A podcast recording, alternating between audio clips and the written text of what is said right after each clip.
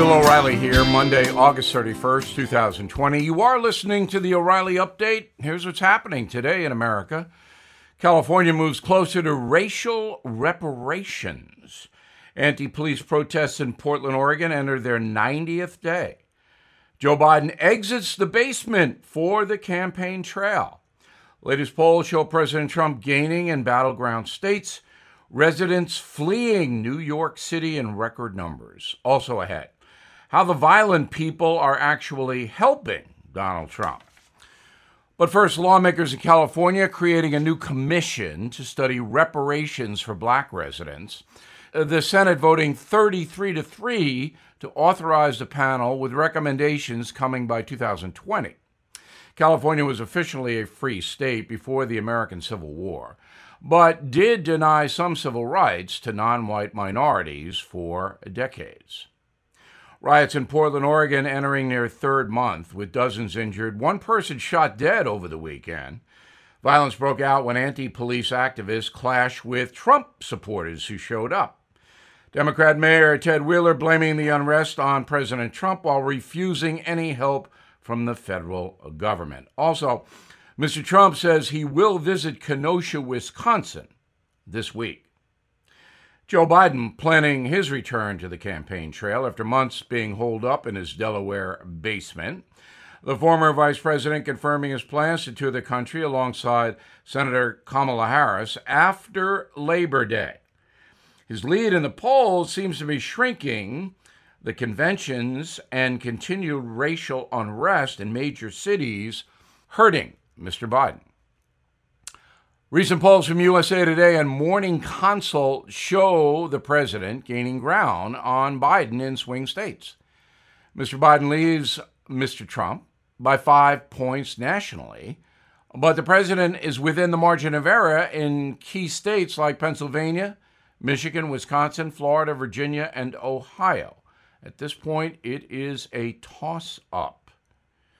The average home price in Manhattan plummeting 56% since June, while housing in the suburbs up 21%.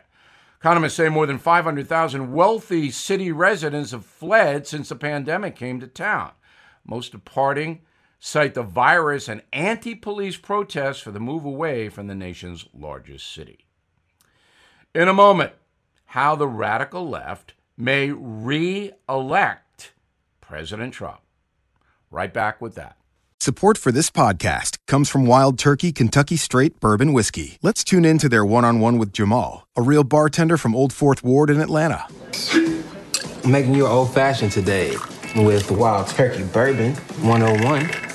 It just really stands up very well in a classic cocktail like the old fashioned it has that perfect boldness. Wild Turkey.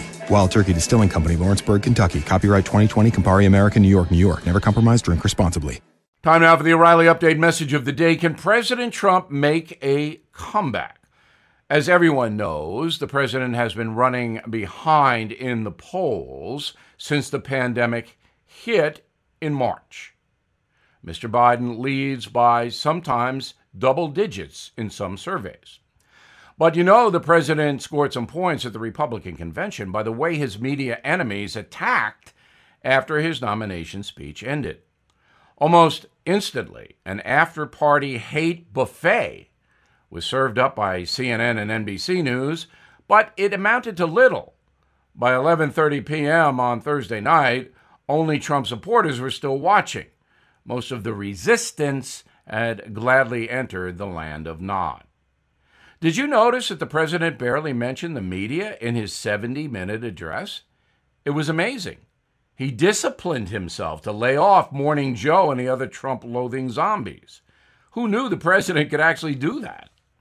The reason the media was not scolded as usual is that Donald Trump had more important points to make.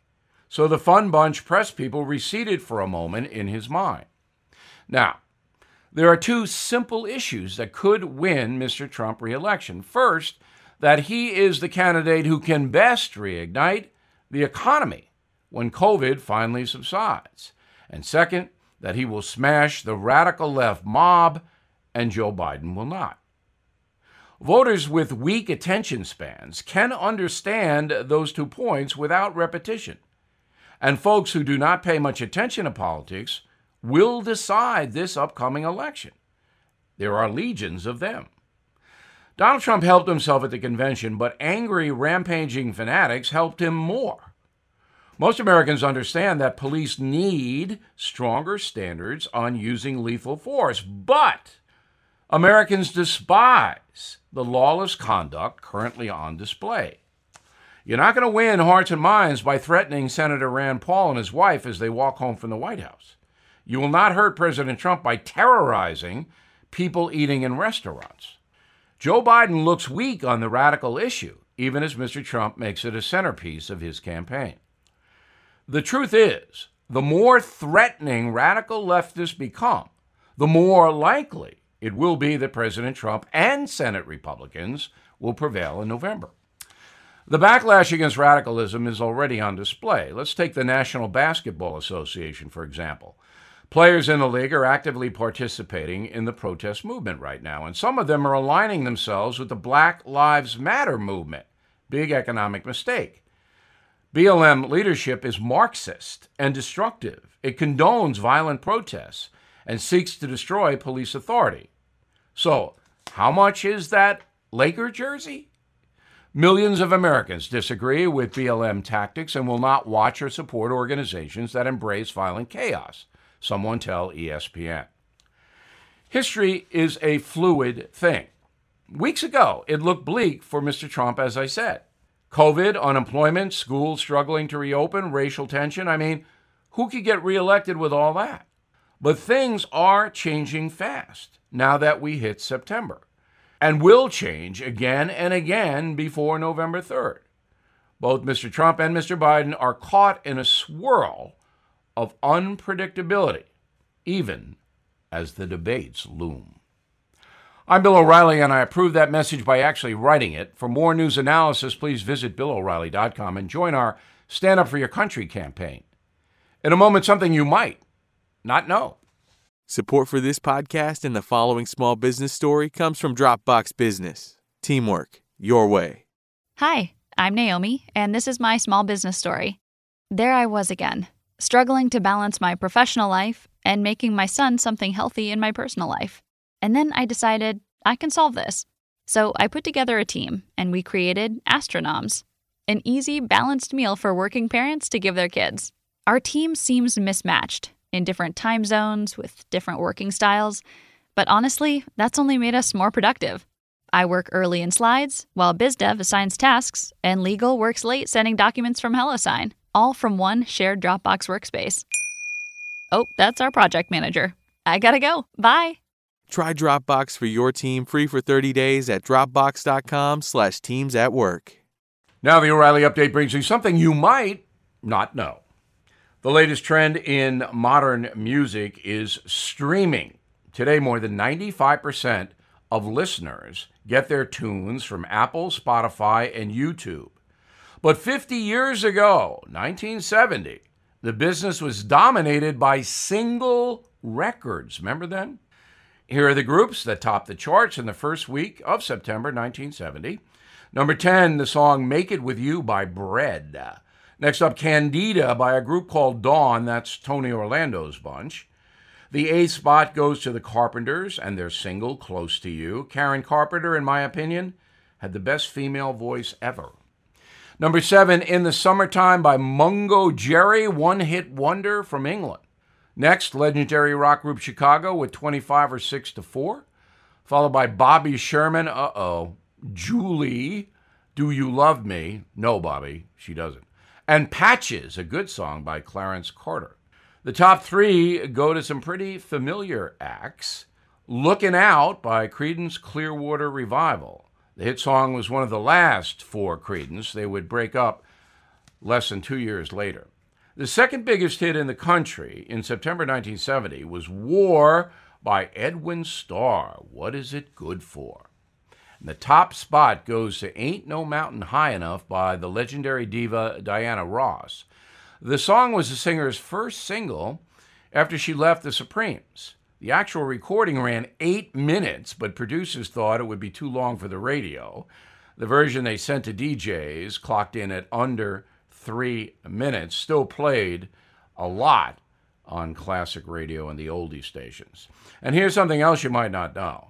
For most artists, it's nearly impossible to earn a living by recording. The records aren't even played. You don't even hear the songs anymore, even if they're good. Well, back in the 1970s and 80s, physical sales, that's vinyl, CDs, audio cassettes, raked in $13 billion each year. In 2019, last year, that number dropped to 900 million, a 93% decline. Today, it's all about touring. Acts like U2, Elton John can earn more than $70 million annually by selling out stadiums all across the globe. And that is the state of the music industry. Back after this. Hey, say what's happening, man. Tip T.I. Harris right here, the King Good. Welcome to 10 Songs That Made Me, a new show that invites artists and influencers to explore 10 of the tracks that made them who they are today, as creators and as people. You'll hear the soundtrack to my life in the very first episode, but make sure to tune in every week for new episodes. Follow and listen for free, only on Spotify.